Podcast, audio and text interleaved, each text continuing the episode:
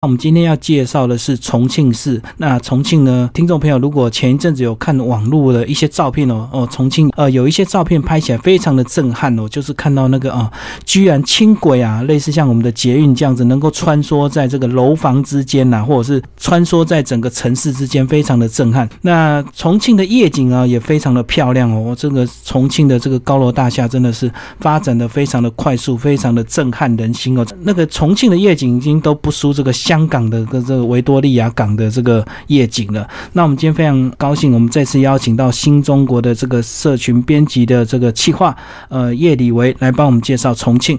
那他们呢是在呃今年的六月，他曾经有到呃重庆的一些景点去做这个踩线哦，就是去开发一些更不一样的一个景点。那我们今天非常高兴邀请到这个呃李维来帮我们介绍他们这个最新呃开发出来的重庆的一些景点。嗨，李维你好。嗨，大家好，我是。新中国的编辑李维。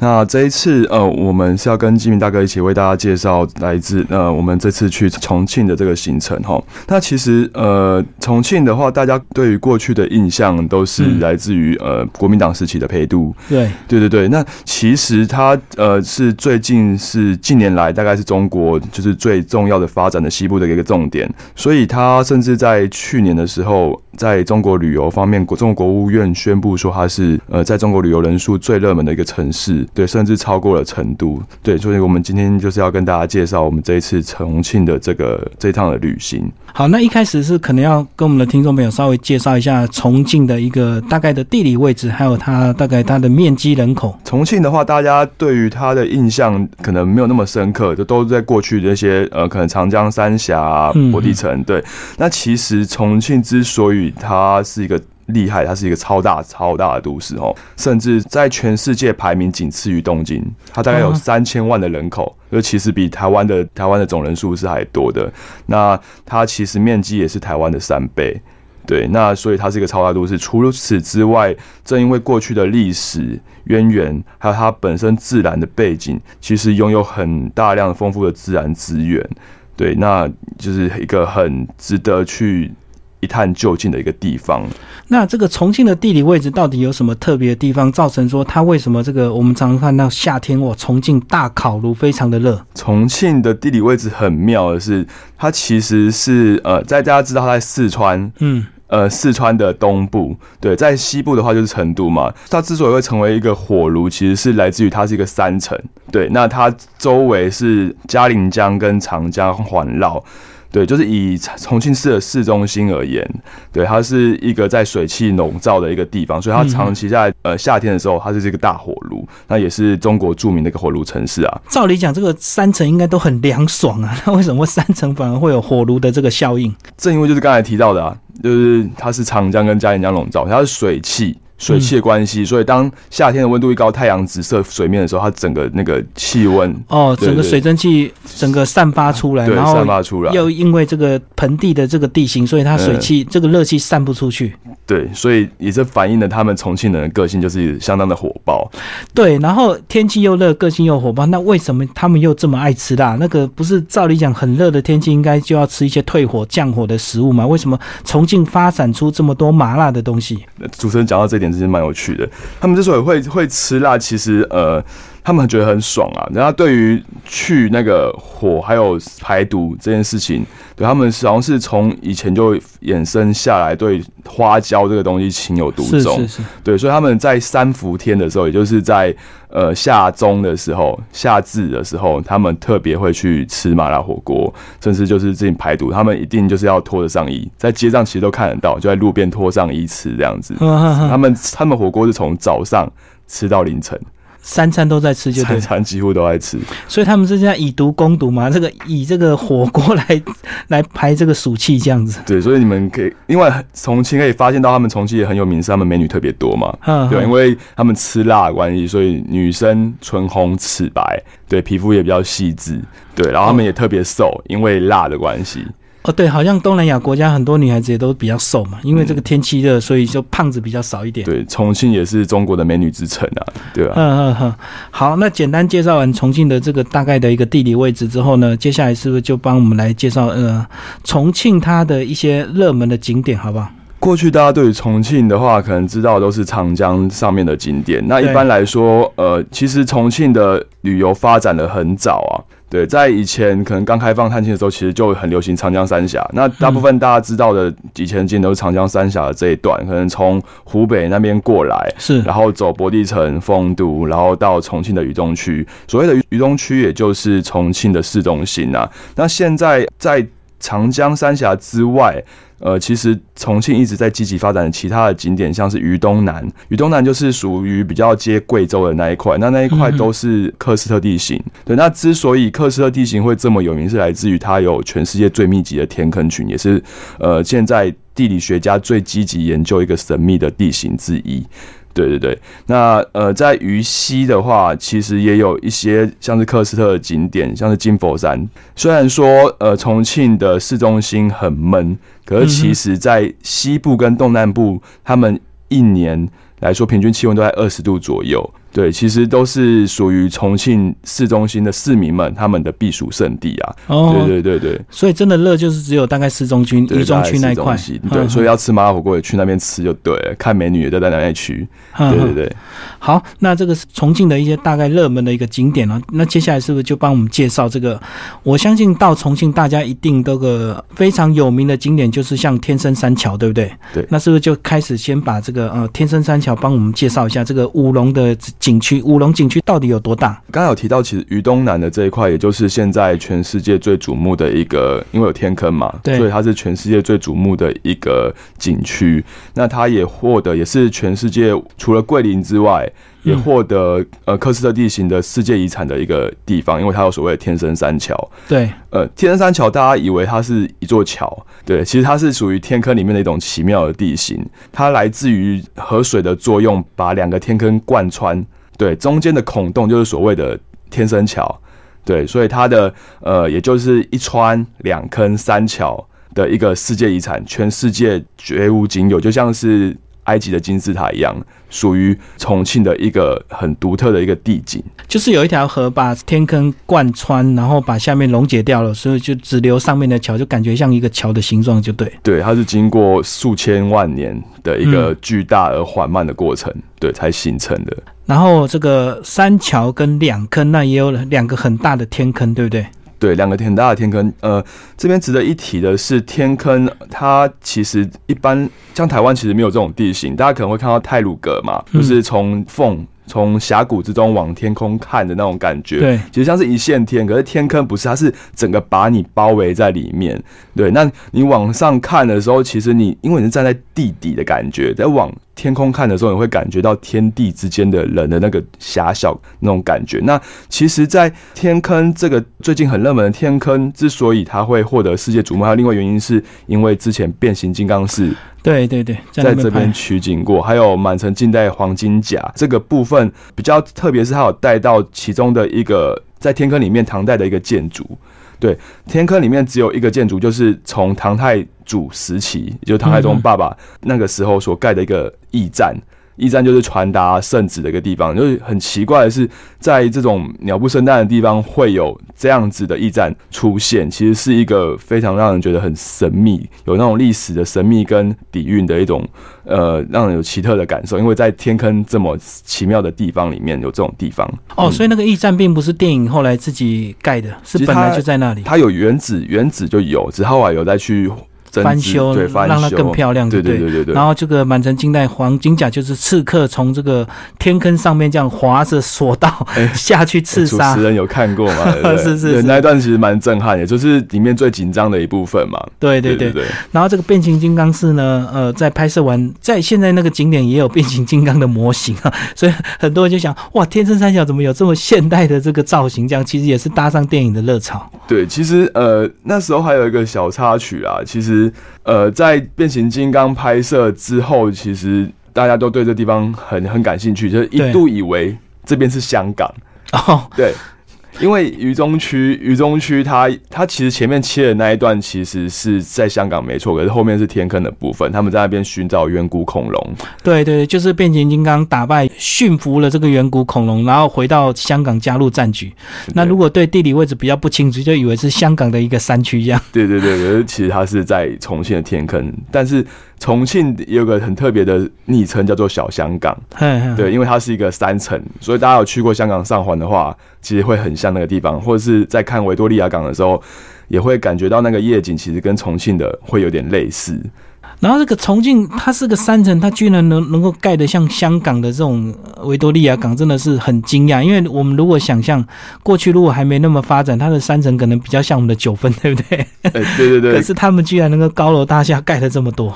对他们高楼大厦之所以厉害，据说在今年可能会盖一栋，已经开始在盖了啦，更高的。对，更高的。它原本它的高度可能在平地的大概九层楼之上，再盖一。栋一百零六层高，九楼再加一百零六层的高度，就对。对，哇，这个好。那我们刚刚介绍是这个天坑三桥，就是刚刚有介绍这个一川两坑三桥，那这个一定要到现场去看。这个景点是几乎到重庆必游的一个最热门的一个景点，对不对？对，几乎呃，所以大家之前这样前面有提到说，它目前是旅游人口最高的地方嘛，对吧？那其实。之所以会高，主要是因为这个景点的开发跟重新的再造，对，所以它的周遭像是旅游中心啊，或是任何一切的设备，其实都比其他的景区好很多。也因为重庆是一个直辖市，所以它获得的那个官方国家的资源有更丰富，辅助更多，对不对？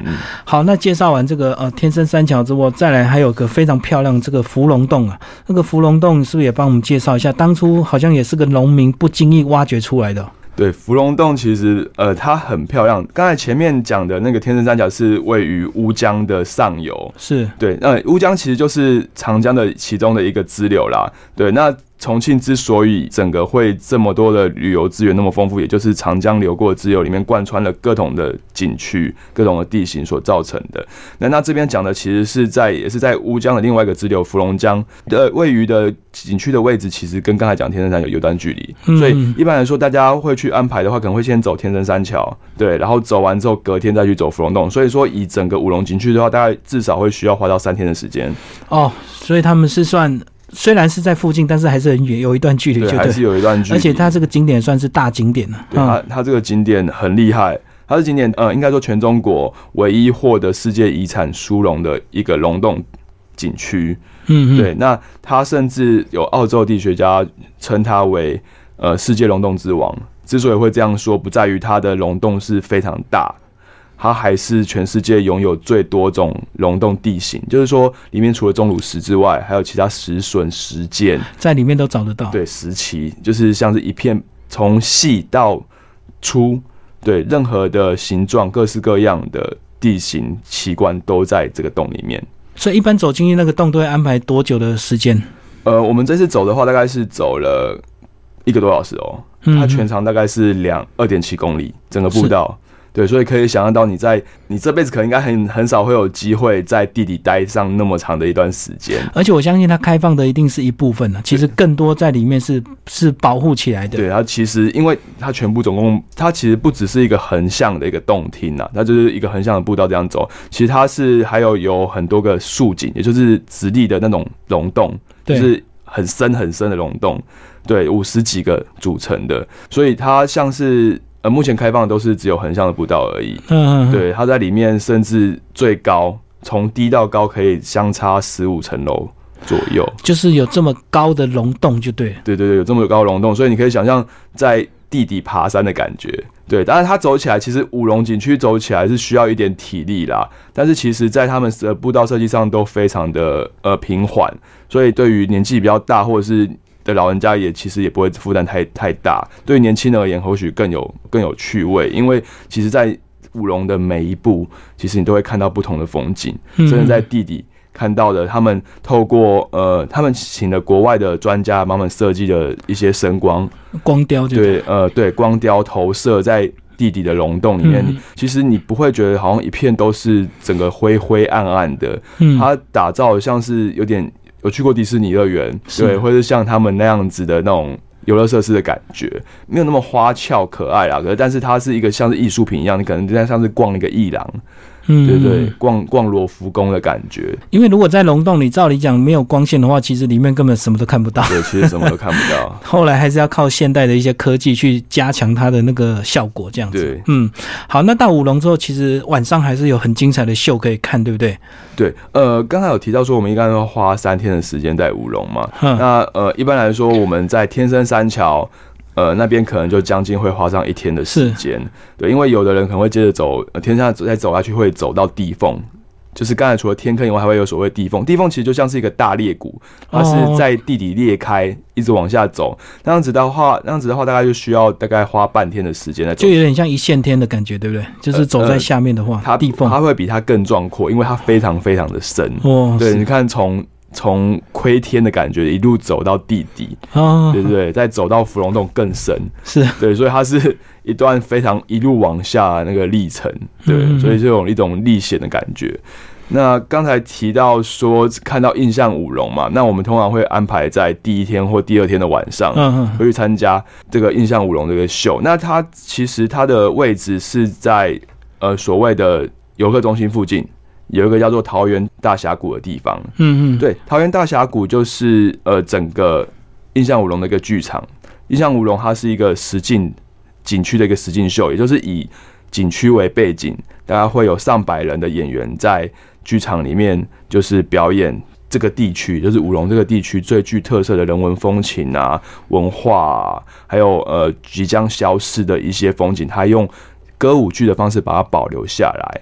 那这一里面最让我感动的，就是他们有呃重庆人很在早期流行一首歌，在长江上面呼唱，叫做《川江号子》，嗯嗯，用那种重庆的那种口音唱的，所以呃，我不知道大家可能对于过去老一辈有印象，可能知道重庆什么摇的什么那个口音，他们会上扬，对，那那时候《川江号子》到后面的时候，几乎是不止演员在唱，其实全场的重庆的共鸣啊。对他们会常常共鸣，那那一刻其实非常的感动。对我觉得，虽然说印象舞龙或许不像印象西湖、丽江的排场这么浩大鲜艳，对对，但是我觉得他给予我那种感动是来自于深刻的心理，嗯，对他有一种呼应的感觉。对他，他是用呃第一人称一个父子之间他们的回忆，他儿子在回忆爸爸。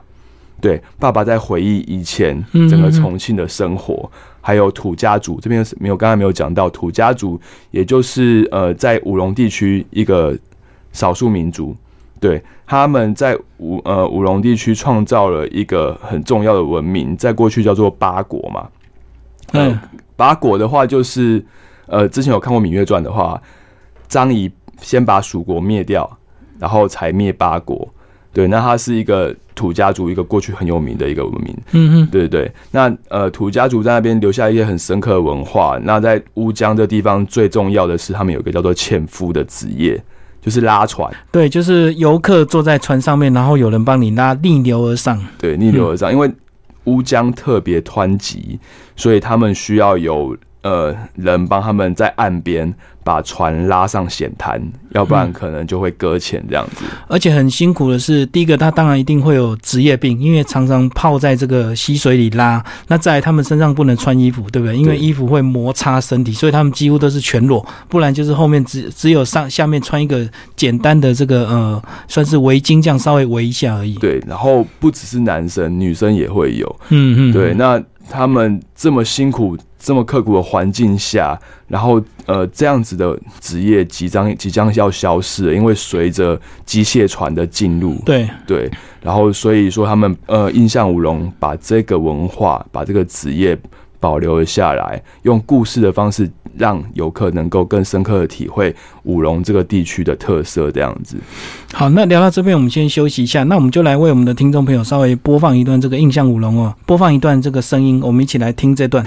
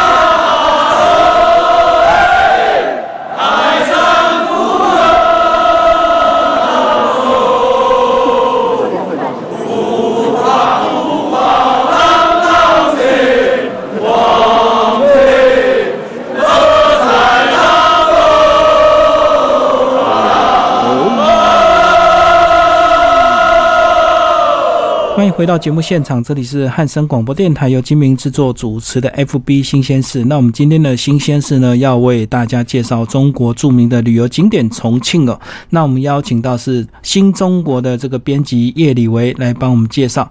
呃，那他们在今年六月呢，又组了一个这个彩线团呢，有特别到这个重庆，试着在开发新的一些旅游路线跟景点。那我们今天非常高兴邀请到李维来帮我们介绍。嗨，李维你好。嗨，金明大哥好，各位听众朋友大家好。欢迎回到 FB 新鲜事。那现在我们就开始来介绍一些市区的一个景点，好不好？因为我知道这个呃重庆真的太大，这个热门景点介绍不完，但是一定会到市中心。那市中心呢，就有非常漂亮的这个夜景，跟非常神奇的这个呃轻轨穿房哦，甚至悬空在整个山城之间哦，非常的神奇。哎，李维是不是就开始来帮我们介绍一个一些市区的景点？刚才基明大哥有提到说，呃，市中心的这个部分哈，跟大家介绍一下市中心的发展是这样子的。重庆它的市中心是一个座小山坡、小山丘，那最多的东西就是阶梯啦。那它其实是层层的向上发展，建筑物也是哦，建筑物也都是可能人家的九楼是上一层的一楼，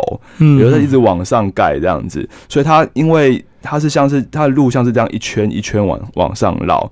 对，所以它像是一个三 D 一样，你没有办法说可能走到右边往东走多久，可能就会到了哪里，它一定是往上的，所以很多人可常会迷路。那也因为这样子，他们发展了很多个不同的交通方式，除了刚才有提到的轻轨啦，他们还有很有名的就是他们的大电梯，嗯哼，电扶梯哦。他们要付，我记得好像是两块钱人民币吧，两块还五块人民币，就是从下城区搭到上城区，全程可能大概会搭到五分钟左右。哦，其实如果你不想爬楼梯的话，你就是坐电扶梯这样。你想象一下，那个电扶梯的五分钟，如果用人走的话，你不知道走多久，记得好像是。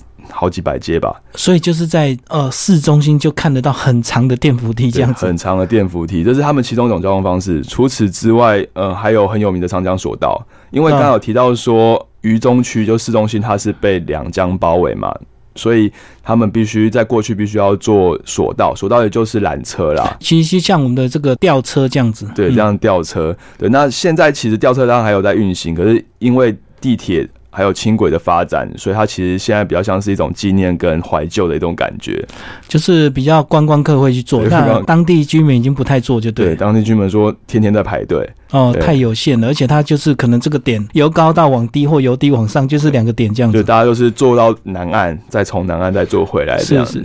嗯，那呃，刚才提到了交通方式。我这边之前要跟大呃跟大家说一下，之前很有名的就是刚才吉明大哥有提到，在网络上面呃有一组照片，对，那个我记得好像是在 CNN 上面还是其他国际媒体报道出来对报道出来的。它很妙的是，它的轻轨是从就是一般的高楼，因为我们我们现在台湾会有公购宅嘛，对不对？对，也就是在在捷运站上面在盖房子，它不是，它是直接房子从人家家。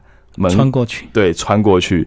那之所以会这样子，来自于他们以前早期房子先盖了，嗯，可他们地铁系统，他们地铁系统后来才增开这个所谓的二号线，对于是，他们这个二号线主要是以轻轨为主，地铁系统中的轻轨就是他们走的是桥面的单轨，对，比较稳定的系统，所以他们那时候不就征收了这一户人家在李子坝站，大概在呃市中心的。北方离市市中心大概可能走路不用几分钟的位置啦，对啊，还是因为它是山嘛，在走路走一段就会到。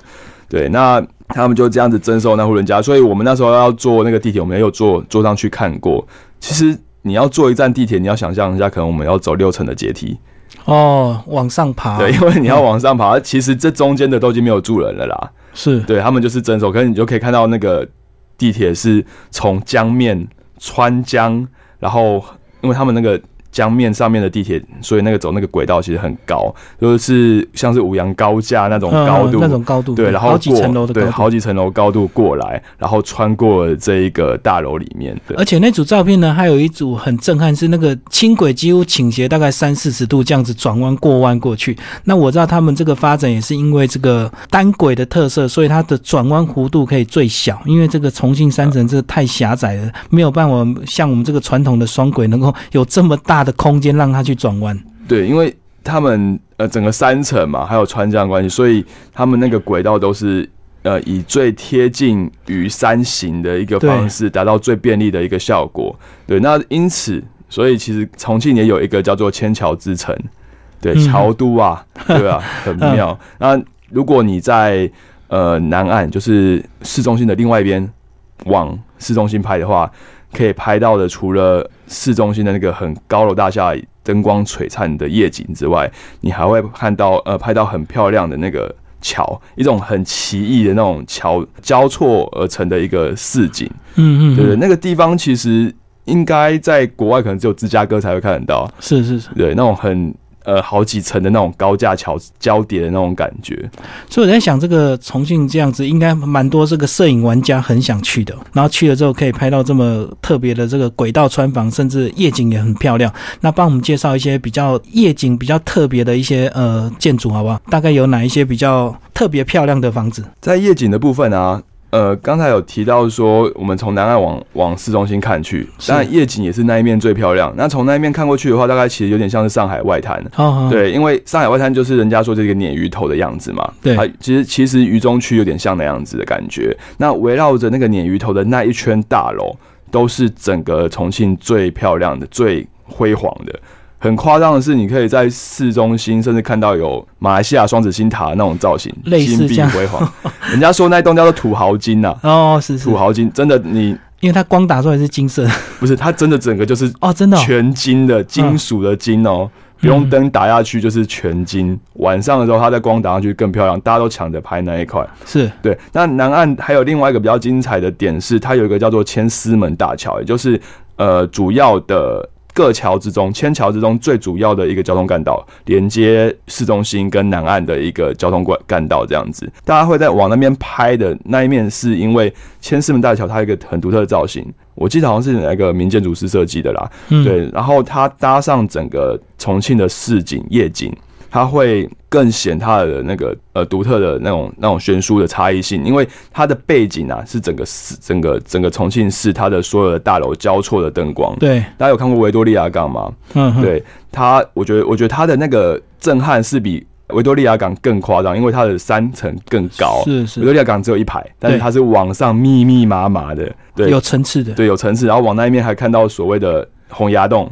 嗯对，待会可以跟大家再去细讲洪崖洞的这一块的历史啊。哦，洪崖洞也是现在很有名的景点，是不是？对对那过去也是因为这个，以前他们会用吊脚楼的房子盖在那个，对他刚才有提到说，那个洪崖洞拍起来那个感觉，他在晚上拍起来其实有点像是《神隐少女哦》的那个三层，很诡异的感觉，呃，会再更亮一点啊，更嗯像是一个皇宫一样。是是，对，但是它是因为是吊脚楼，对，所以它那个整个那个造型，它是这样层层相叠的，嗯，尤其就是从南岸看过去那一面更为震撼。好，那介绍完市区的一些漂亮的景点呢，跟这个特色之后，再来这个出去玩就一定要吃美食啊。那重庆的一些特色美食，帮我们介绍一下。因为我过去呢，印象只有这个水煮鱼、水煮牛，那他们还有什么火锅料理很特别的？当然，去重庆一定要吃就是重庆火锅啊，这个也是他们国家申请为非物质文化遗产的一个一个一个重点。对，那火锅其实大家都到处都吃得到，麻辣火锅台北到处都有嘛，嗯对不对？那可是老火锅，之前我在台北只有看过一家有，现在好像也收起来了啦。嗯，对，它之所以会有名，在中国有名到说上亿人独爱重庆的麻辣火锅这一位，差异差在哪里嘞？来自于它是用老牛油的炒料去炒出来。你可以看到，其实一般的麻辣火锅可能还是可以看到一些汤的感觉嘛，对不对？对还，有汤跟辣椒，至少它还是水水的。就轻轻的这样。他们是整锅的油，整锅老牛油。嗯，对嗯，因为中国人他们吃火锅不喝汤的啦，对，所以他们就是用老牛油去煮这些下水料。哦，所以再油都没有关系，反正你是吃料。对，但是我料现在外地有些人不懂，会会真拿起油来喝。应该是，我觉得，我觉得看到是不会不会不会想喝啦，但是那个那个味道是。我我觉得那个味道是回到家之后都还会怀念的那种花椒味。对重庆的辣是来自于麻，它在中国里面，它其实它不是吃最辣的，最辣的是湖南省。嗯嗯，对，湖南省跟广西吧，还是贵州、重庆的辣是来自于麻跟香，他们每个都是吃货，他们最喜欢就是那个香味。又麻又辣的感觉，不是说真的吃很辣。呃，其实还是有点辣，其实还是有点辣。那就配惯了王老吉，其实我觉得差不多。好，那这个锅底介绍完之后，那个他们的火锅料有没有一些特别的？帮我们介绍一下火锅料。呃，其实内地常吃的有所谓的那个餐肉，然后香港的那种餐肉，就有点像是火腿肉。我们台湾人会吃油条去跑去吸油，他们会吃餐肉，就是那种呃，有点像是素火腿那种肉。那他们还会吃。所谓的内脏，对内脏其实很很容易理解，台湾也是这样吃，我觉得也是沿袭于来自于中国那边的概念。但是他们的内脏是呃，除了很丰富，有腰花啊，甚至还有肝啊、毛肚嘛，这一定会有的。可他们还有猪脑，活生生的猪脑，对，反正就是丢下去煮。那之所以会这样，是因为他们以前其实麻辣火锅历史没有很久了，大概。本百年出头而已，是因为以前都是搬运工人，他们在吃的一个补充活力的一个一个饮食。其实它并不是一个呃，像是其他地方可能火锅，北京啊或是哪里的火锅可能会来自于很久很久以前历史，它其实就是百多百多年来自于江边的搬运工人他们在吃的一种传统的料理。所以它不是走精致路线，它就是要吃一瞬间让你吃的很饱这样子，让你恢复体力这样。对，吃活力的，对，所以要很多像是泥鳅，我会煮泥鳅。也会有一些，就是或者以形补形的东西，我觉得其实蛮有趣的。我觉得吃麻辣火锅是一个趣味跟一个回忆，嗯嗯，对，然后它绝对是重庆人的一个招牌。对你吃一顿，甚至就是可以可以可以体会到重庆人的他的为什么会来自于他的他个性，他们那边的风土民情为什么会这样子？其实从一个饮食中可以去体会到。好，那如果有些人他说我不吃辣，那他到到重庆他到底要吃什么？重庆其实它是一个美食之都，我不得不这么说。我去过中国这些地方以来，我觉得重庆东西呃让我觉得最好吃。嗯，对。那当然，它除了那些辣的东西，有所谓的毛毛血旺。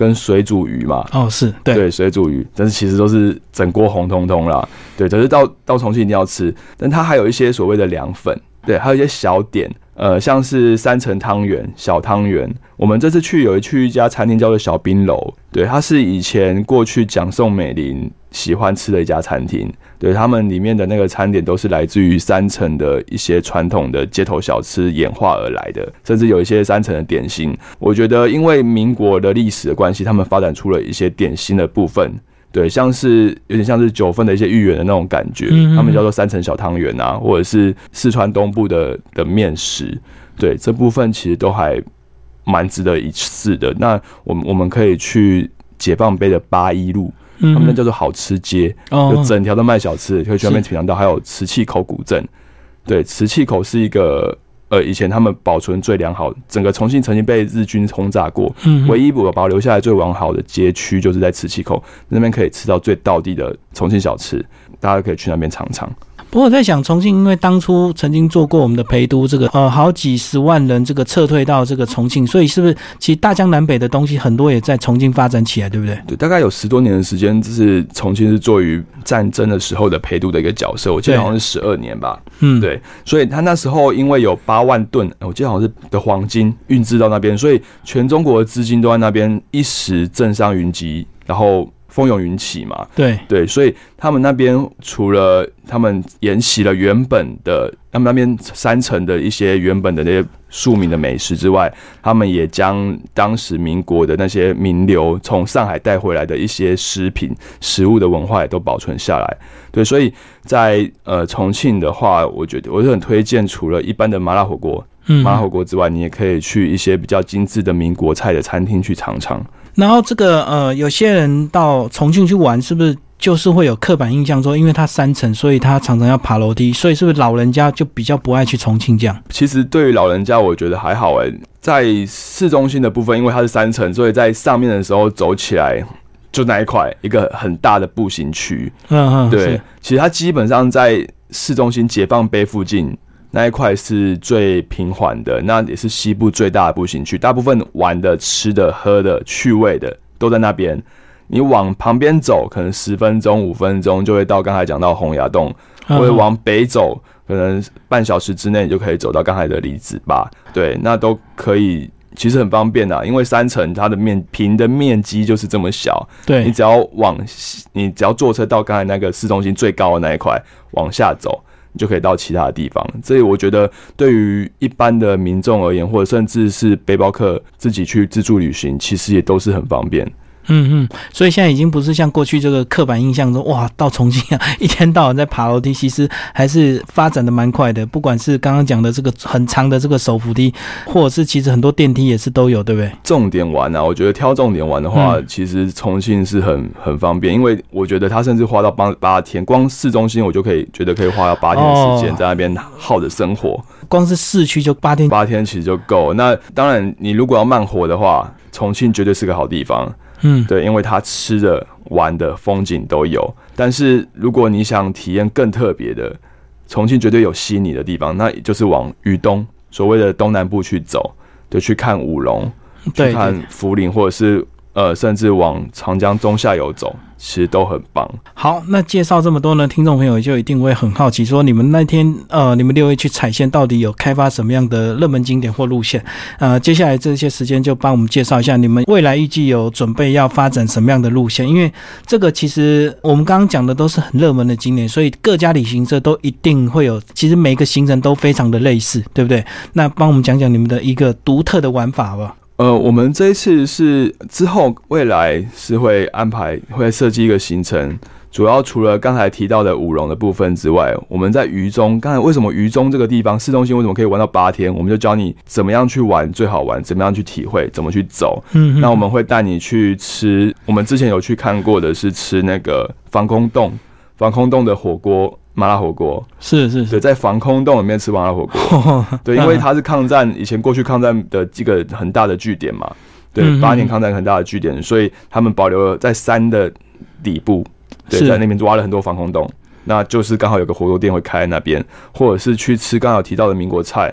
对，其实呃，主要会是以料理为主，嗯嗯，然后甚至在那边带你体验当地的生活，坐刚才的那个李子坝的那个地铁。哦，对，那个一般观光客可能也不太有机会，只能看不能做，对不对？对，大家都可能都在赶行程，但是我们带你去体会所谓真正的重庆的山城的生活，带你去看所谓的江景边的一个民俗风情，带你去走吊脚楼，带你带你去走老街，然后甚至就是我们还会拉到五龙的地方，五龙那边还有呃。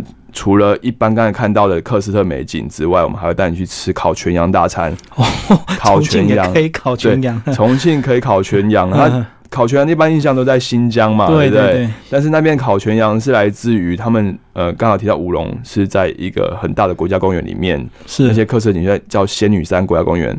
仙女山是一个很大很大的杂草坪，可能就是擎天岗的好几好几十倍大。东方瑞士啊，对，东方的瑞士 阿尔卑斯啊，对，那边甚至冬天会下雪。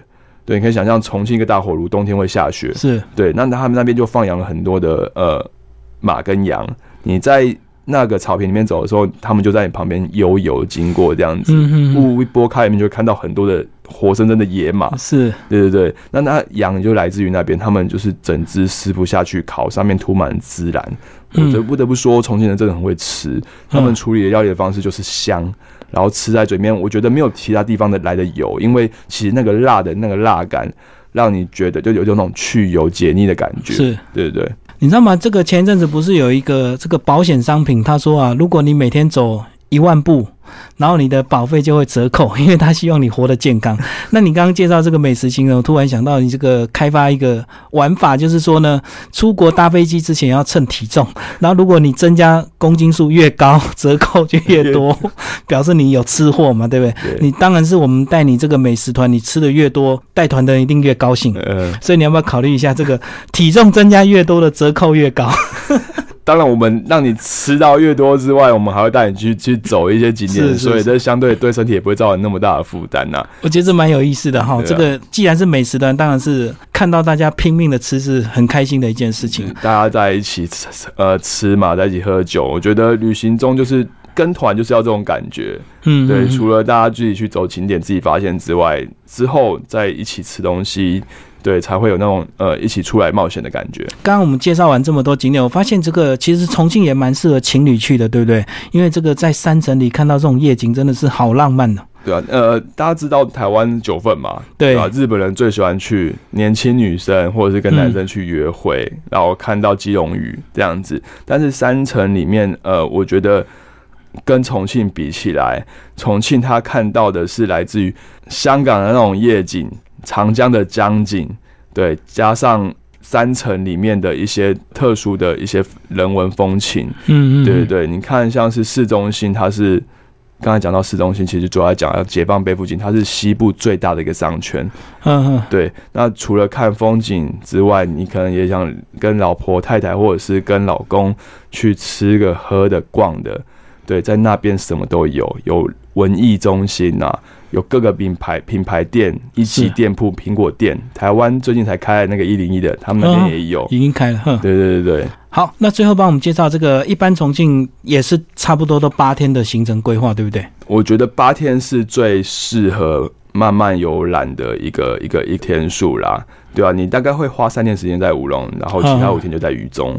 对啊，那价位大概就是呃两万到三万之间嘛。呃，一般的行程是这样子，对。但如果会有更特别的体验行程的话，那个我们会有另外的安排。嗯嗯，所以这个重庆这样的价位、这样的天数，其实还蛮适合一般的游客哦。因为第一个八天，我觉得是不长不短。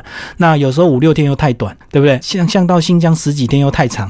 对。那我觉得八天还是蛮适合的行程。那呃，以中国大陆来讲，大概八天的话，花个两万多、三万多，其实都还蛮 OK 的了哈，也不会太贵。对，我觉得嗯，对于一般的旅客而言，负担不会太大，而且它。不用拉太多太久的车，因为它就是一个很大的直辖市，它不是拉一整个省份。是是是，对，所以它的交通也方便啊，坐车也不会坐太久，真的就是深刻的玩到各个景点中的趣味。而且像刚刚李维介绍，光是市中心就可以玩八天了，所以其实可以想象，其实它的这个拉车就不会坐太久，这样。嗯，对，它是一个很适合慢活或者是很值得去体验那个地方。我觉得它呃更胜于上海的，一般对于上海可能。呃，一般人大家对中国可能都知道上海嘛，可是它比上海更深刻，我觉得。以前有好几个人出书，都说他们这个到丽江玩完了之后好高兴，然后就全家移民丽江。那你有没有听说过有人到重庆玩就移民到重庆去的，每天可以吃美食？我听过，其实那时候我要去重重庆之前，我有问过一些朋友，嗯，对他们是说他们有很多的呃有有一些亲戚或者是外国朋友，他们到重庆定居。哦，是是，他们是真的到重庆定居。然后有一个朋友，他他的阿姨好像是外交官的老婆，也是外国人。他们特别喜欢那边，因为他们觉得在山城里面这个地方的文化，比起呃成都更少了一点商业的气息。嗯，对，因为他们是真的是活的从刻苦中活出来的，所以那种感觉，他们的文化庶民的文化更具特色。对，然后他们在重庆的个性更外显。对，所以呃，我觉得会是非常让人印印象深刻的一个地方啦。对啊，这个吃美食，再是每天呢出门，光是你坐这个单轨的这个轻轨，穿过山城，穿过房子，每天我觉得那个感觉到好新鲜哦。对，就是在在待在重庆的这几天，你可以就是看不完的江景啊，就是你看还有那种很怀旧的那种感觉跟美食，你说。五感、身心灵都满足了，所以最后呢，呃，听众朋友如果对他们的这些相关的行程有兴趣，也可以这个追踪旅中国的这个粉丝页，呃，如果有一些重庆的一些新的玩法、新的景点呢，都可以在这个旅中国的粉丝页去找到相关的讯息。啊，今天非常感谢叶李维来帮我们介绍这个重庆的一些特别的景点，好，谢谢，谢谢金明大哥，谢谢大家，拜拜。